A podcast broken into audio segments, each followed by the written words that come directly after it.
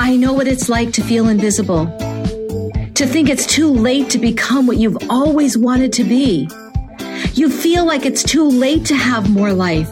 I felt that way too, but when I lost my brother to cancer, he made me realize I have way more life to live. And I discovered the choice was mine to live it or not.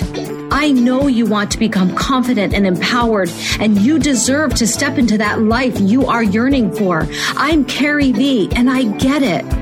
There is more greatness to come in your life, and I know you can feel it. I've made a choice to live my big life. Now it is your turn to be empowered and step into the life that has always been yours. It's time for you to step off the sidelines and into your own life, the one you were created to live. It's easier than you think. I believe in you. In fact, I am your biggest fan. So let's get started. What do you do when you wake up every single day living your life as if it was designed by somebody else?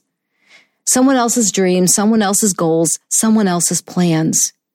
You literally feel like you're on the sidelines watching this life play out and it's not the way you wanted it. Your answer is radical empowerment. I am pleased to announce that my book, The Radical Empowerment Method, is now available on Amazon. Click the link in my show notes and grab your copy today. Step into your pow pow shoes. Dig deep into who you are, why you're here, and what you were created to do. Find you. Believe that you are worth every dream you dream simply because you are. I am your biggest fan. I wrote this book for you. Get your copy today. On today's episode of Coffee and Tea with Carrie V, we are talking about the difference between loneliness and being alone. The biggest difference between the two is knowing, knowing yourself, knowing how to choose happiness, knowing how to embrace joy in your life. The biggest difference between loneliness and being alone is knowing. There's a huge difference between loneliness and being alone. I used to be someone who felt lonely all the time. If I wasn't around people, if my husband went out with his friends, I would sit home and I would sit in loneliness rather than embrace being alone. And a lot of people get confused and they think that the two are the same exact thing, that being alone and being lonely, feeling lonely are synonymous. They support the same emotion, but there is a distinct difference between loneliness and being alone. Loneliness is isolation. It, it comes with an expert expectation that's unmet, a feeling that's unreturned. So in the example that I gave earlier, when I first got married and my husband would go out with his friends, I would get very, very upset because I felt that I was being abandoned, that I was being left to my I was being left to myself and shouldn't we always be together if we're a couple? It was very faulty thinking. It was an expectation, an unreal and unfair expectation that was left unmet. It was a feeling that was unreturned and it left me feeling isolated and lonely. In, in direct opposition to that is that being alone is finding a sense of freedom in that isolation. Instead of embracing the freedom that I had in that alone time, I instead focused on this perceived expectation unmet. And I allowed myself to sit in this loneliness, which is a very isolating feeling when you let it grow into this, oh my gosh, he should be here with me. That's why we're a couple. This, I should never be alone. Being alone means that I'm, that I'm automatic, automatically lonely. Loneliness is when you take that isolation and you turn it into a negative. You turn it into these feelings that are unmet instead of embracing the freedom that comes with the isolation. There is a distinct freedom that comes from sitting in having time alone. Loneliness is crying without being seen and being alone is being so caught up with yourself that you smile or laugh for no reason. I mean, picture yourself lying outside in the grass, looking up at the sky, just smiling, laughing. Maybe you're sitting in your favorite reading chair and you're cuddled up with a book. Or maybe you're sitting in front of your favorite puzzle or you're watching your favorite show on Netflix. You're alone but you don't feel lonely. You're not crying without being seen.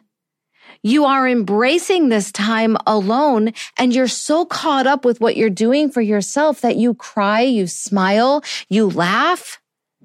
And it's all this amazing, this amazingness that comes with this time that you embrace of being alone. Because loneliness brings this sense of emotional abandon, abandon, while being alone brings this physical and mental freedom.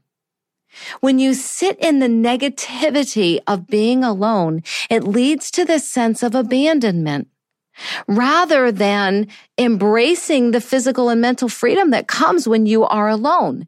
When you take, I would encourage you to plan time every day whether it's five minutes or an hour, or you schedule an entire mental health day where you are completely alone and you embrace that mental freedom that comes when you are alone.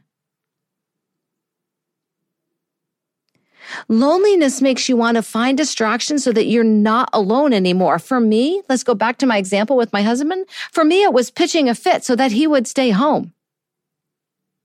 Not healthy, not healthy at all for either one of us because he didn't want to stay home. He wanted to go out with his friends, which was normal, which was fine. My fit, he would say, fine, I won't go. It's not like we spent time together though, because we were both mad. That loneliness makes you want to find distractions to free yourself from being alone, where being alone and embracing it allows you time to follow your heart and do what you love to do. There's such a huge difference between sitting in loneliness and embracing being alone. Being alone and embracing it comes from loving yourself. Loneliness stems from blaming yourself. For example, I'm alone tonight because I'm a bad person. I am abandoned. I'm lonely. Versus, I love myself. I am going to embrace. I have this entire evening alone. I have the next hour alone. I have the next 30 minutes alone.